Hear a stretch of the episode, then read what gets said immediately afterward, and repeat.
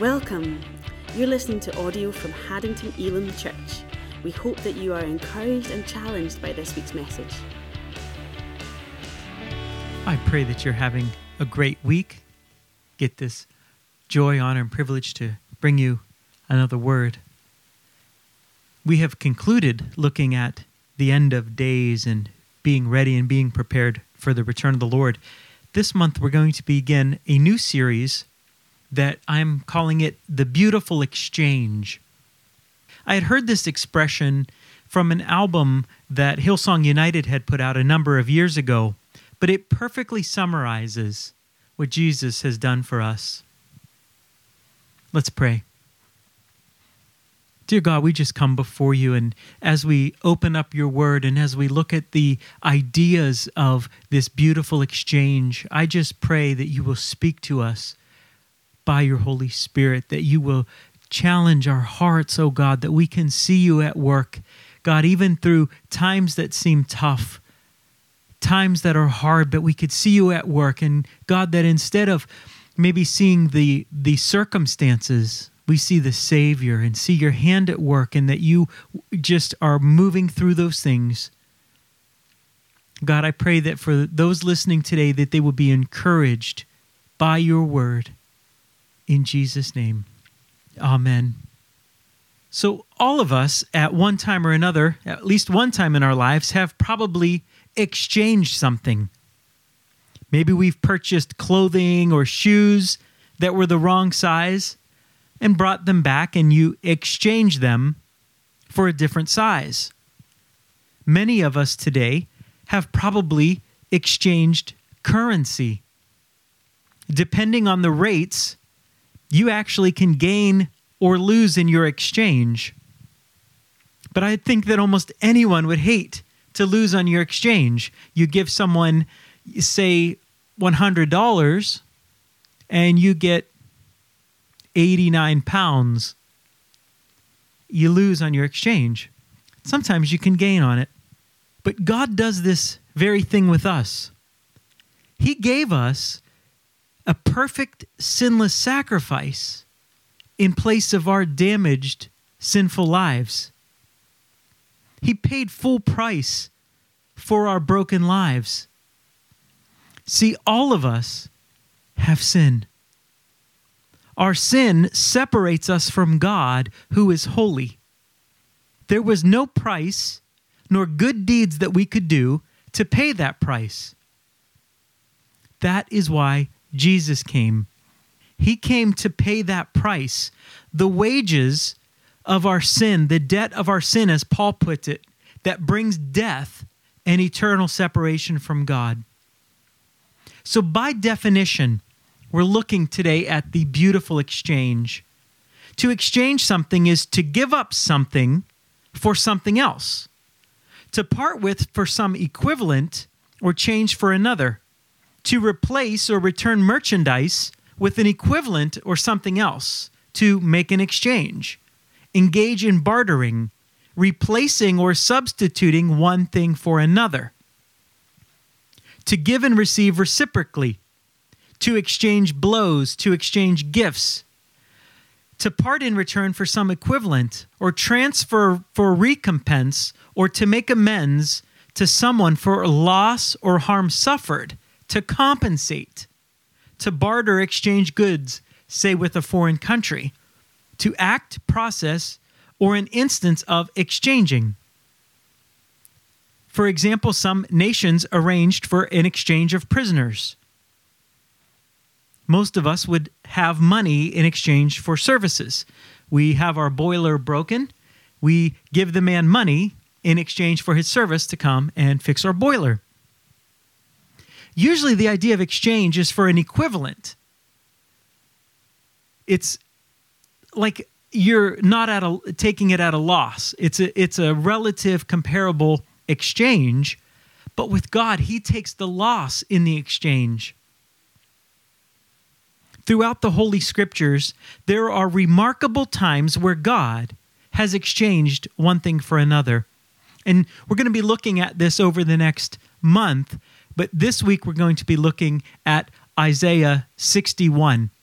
If you do have your Bible, your tablet, your phone, you're taking notes, we're going to be looking at Isaiah 61. God shows tremendous mercy to those not deserving of mercy, and he pours out his grace, his unmerited favor. He gives us what we don't deserve, which is mercy and eternal life, in place of what we do deserve, which we actually deserve death or eternal damnation. At the cross, Jesus took our place, giving us the most beautiful exchange. He bore our sin and shame on the cross. He took upon himself our iniquity. The exchange for us brings us into a right and res- restored relationship with God. It repaired the damage or that separation that sin had done. Hebrews 4 15 and 16 says this For we do not have a high priest who is unable to understand and sympathize and have a shared feeling with our weaknesses and infirmities and liability to the assaults of temptation, but one who has been tempted in every respect as we are, yet without sinning. Let us then fearlessly and confidently and boldly draw near to the throne of grace, the throne of God's unmerited favor to us sinners, that we may receive mercy for our failures and find grace to help us in good time for every need, appropriate help and well timed help coming just when we need it.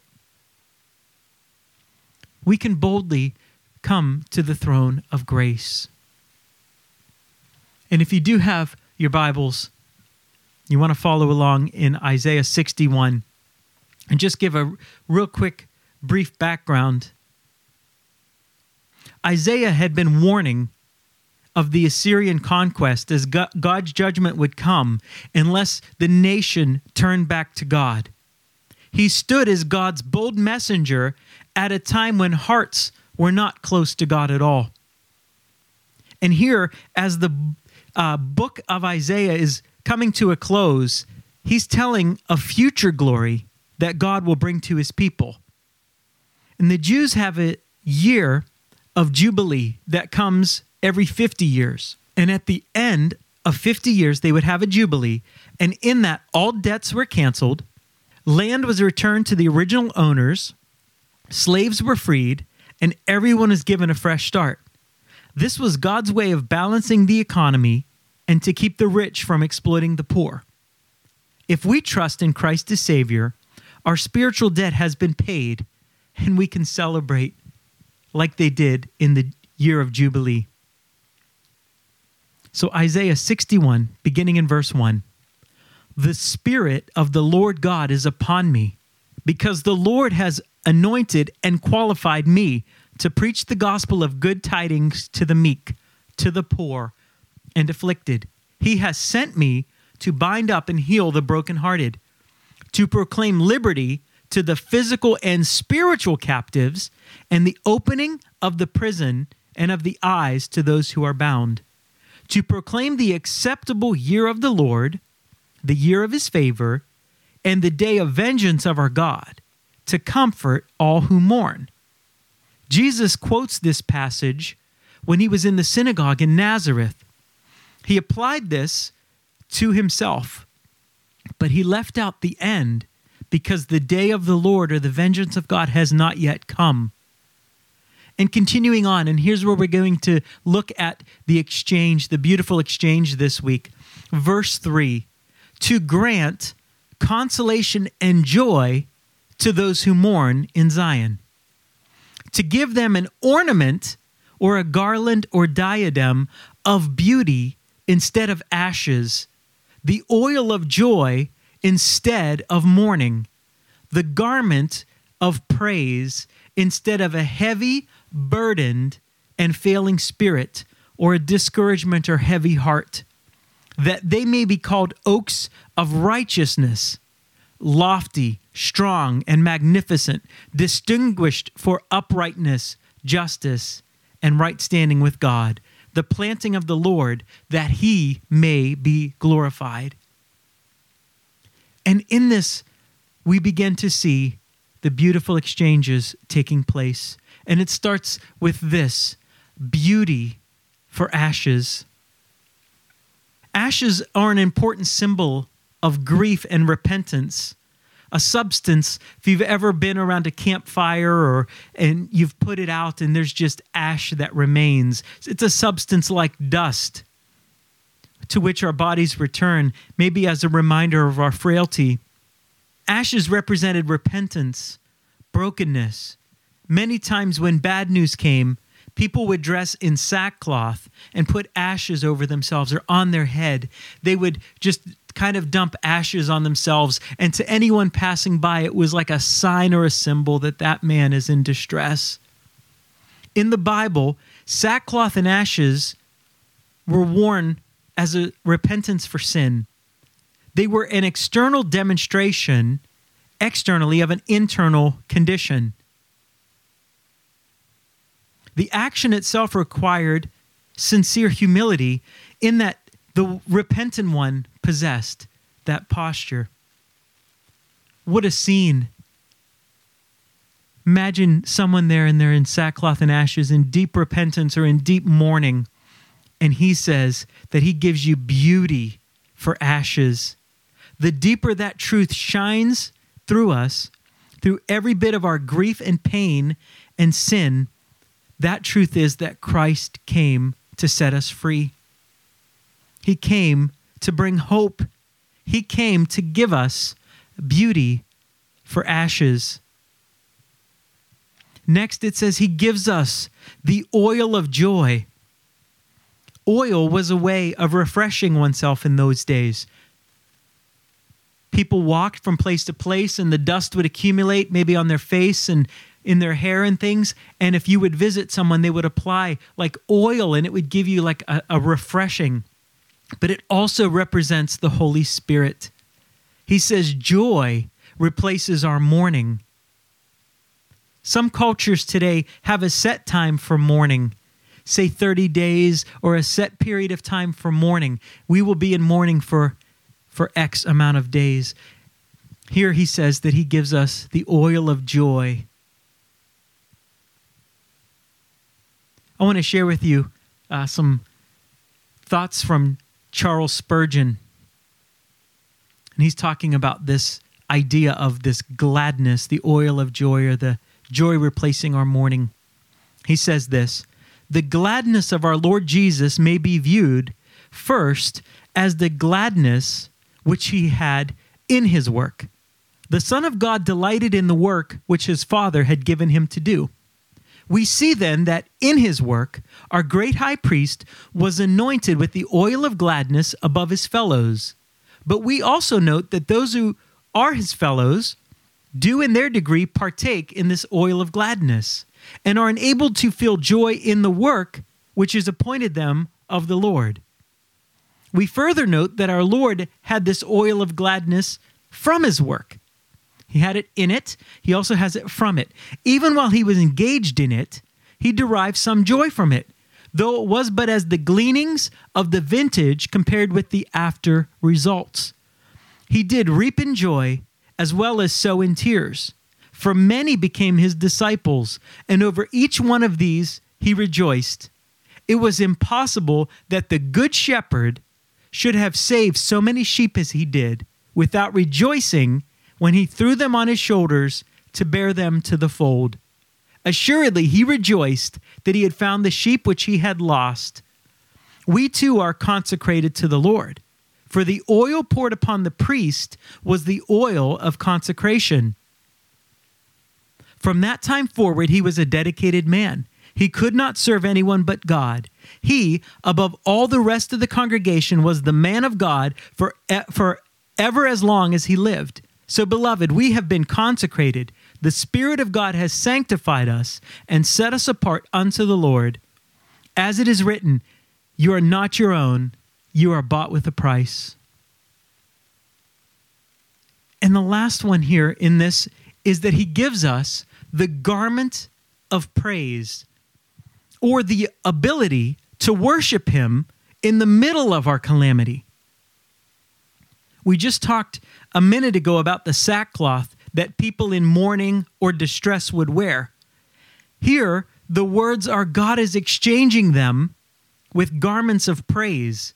He lifts our burdens, our heavy hearts, and our discouragement. We are then adorned and made righteous. The garment of praise is a picture of being clothed in thankfulness and praise to God. A garment of praise is visible to all who see you, and it covers everything you do. Imagine the joy that lives inside the person who glorifies his Savior in such a way that it clothes him like a garment, that it's visible to all. So, in the same way, he's saying that in the same way that sackcloth, if you saw somebody wearing that, would would let you recognize that this person is in distress or mourning. He says that God clothes us with the garment of praise, that in the middle of our calamity, that we can still praise him. King David wrote many of the Psalms as praises to God in the middle of horrible things. Times it says, if you read in the little footnotes, he was hiding in a cave but he penned that psalm in praise to God, or that this person was after him to take his life, and he penned that psalm. In the middle of the calamity, God can give us that joy, that praise that we can give back to God. The Bible also describes God giving us robes of righteousness and garments of salvation in exchange for our filthy clothes. Friends, praise is a powerful thing. Thankfulness changes hearts and renews minds. And again, David repeatedly chose praise in the midst of the most dire circumstances. Paul continued praising God and remembering God's faithfulness to him in all things. Even when in prison, Paul and Silas chose to praise and sing to God. They chose to praise God. Hebrews puts it like this, and Paul knows something about what he's saying. Hebrews 13, 15. Through him, therefore, let us constantly and at all times offer up to God a sacrifice of praise so, not just praise, but a sacrifice of praise where it's hard and it hurts and it costs something, but to give Him a sacrifice of praise, which is the fruit of lips that thankfully acknowledge and confess and glorify His name. He gives us a garment of praise. And the wording there was He places a diadem or like a crown upon our heads.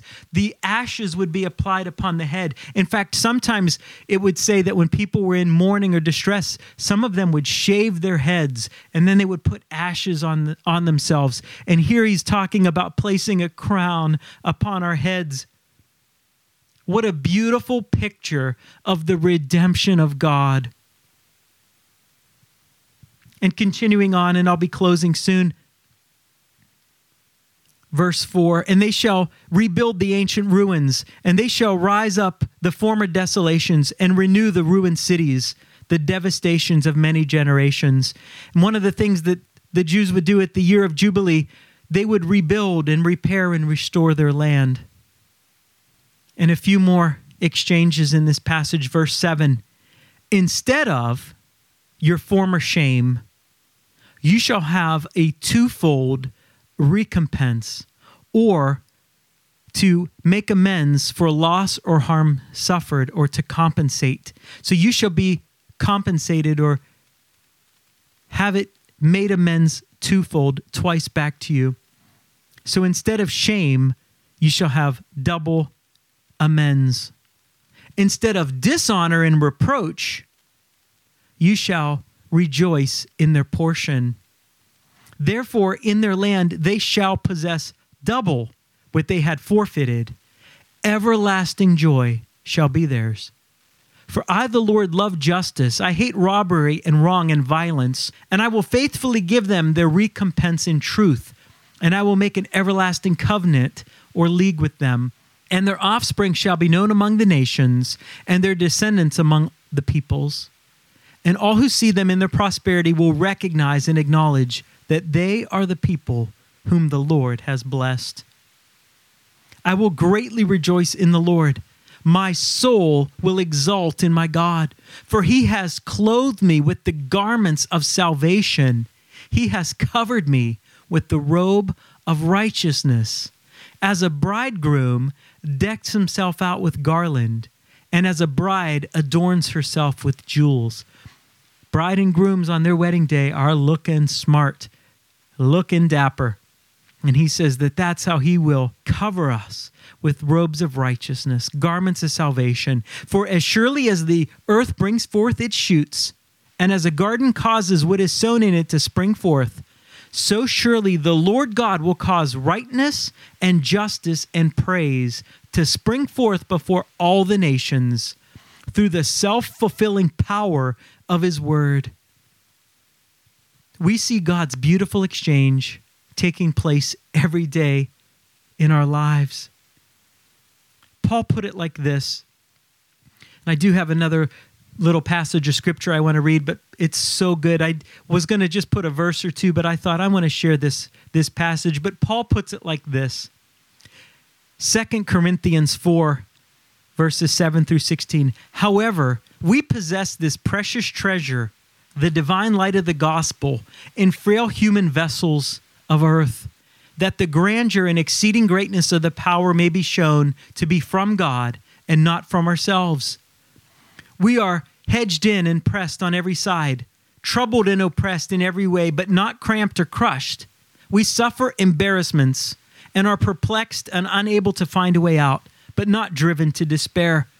We are pursued, persecuted, and hard driven, but not deserted to stand alone. We are struck down to the ground, but never struck out and destroyed always carrying about in the body the liability and exposure to the same putting to death that the Lord Jesus suffered, so that the resurrection life of Jesus may also be shown forth by and in our bodies. For we who live are constantly experiencing being handed over to death for Jesus' sake, that the resurrection life of Jesus may also be evidenced through our flesh, which is liable to death. Thus, death is actively at work in us, but it is in order that our life may be actively at work in you. Yet we have the same spirit of faith as he had who wrote, I have believed, therefore I have spoken.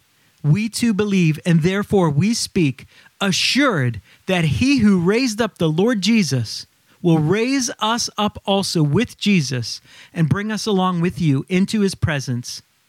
For all these things are taking place for your sake, so that the more grace, the divine favor, and spiritual blessing extends to more and more people and multiplies through to many, the more thanksgiving may increase and rebound to the glory of God. Therefore, we do not become discouraged, utterly spiritless, exhausted, or wearied out through fear, though our outer man is progressively decaying and wasting away. Yet our inner self is being progressively renewed day after day. This beautiful exchange that God gives in Christ's sacrifice, death sees itself inverted, just like our shame. And the ashes that we had becomes a symbol reminding us about the everlasting life that we are given instead. The beautiful exchange. He gives us eternal life. This is something that we really, really can celebrate. That we really, when we grasp what He paid for us. Let me pray. God, I thank you that your word is everlasting. Your word, you said, would not come back to you void, but would achieve the purpose for which it's sent. God, I thank you for your word. It is trustworthy and true. You are our high priest praying on our behalf, praying for us, oh God. God, I pray that if anyone hearing this today has not come to faith in you, has not accepted you, God, that they would begin to see that they can exchange their, their mess, their broken life with your perfect, sinless life, God Friends, it says if you confess with your mouth Jesus is Lord, you believe in your heart that God raised him from the dead, you will be saved. For it is by the mouth that you confess, in your heart believing. Pray a simple prayer God, I, I give you my life, give you my broken life. I have tried to do things my own way for a long time and I can't. I just can't do it. But God, I, I receive your life, Jesus, your perfect life, your perfect, sinless life in place of mine. I give you my life. God, I ask that you would give me in exchange a clean heart. God, those that are listening who do know you, God, I pray that they are encouraged and strengthened by your words. We can be beaten and, and crushed and, and cast down, but we're not destroyed. We're not destroyed, and we could stand tall in you. And God, that you rule and reign forevermore. That we could take courage that there is future glory to come. God, we thank you for your word. And I pray that you will just continue to work in our lives as we yield to you. God, maybe as we reread over these scriptures and look at it again by your Holy Spirit, that you'll speak to us, strengthen us. In the name of Jesus. Amen. Thank you for listening. Please tune in next week for another inspirational message. If you're in the East Lothian area, visit us online at haddingtonelimchurch.com for information about how you can join us for our weekly Sunday services.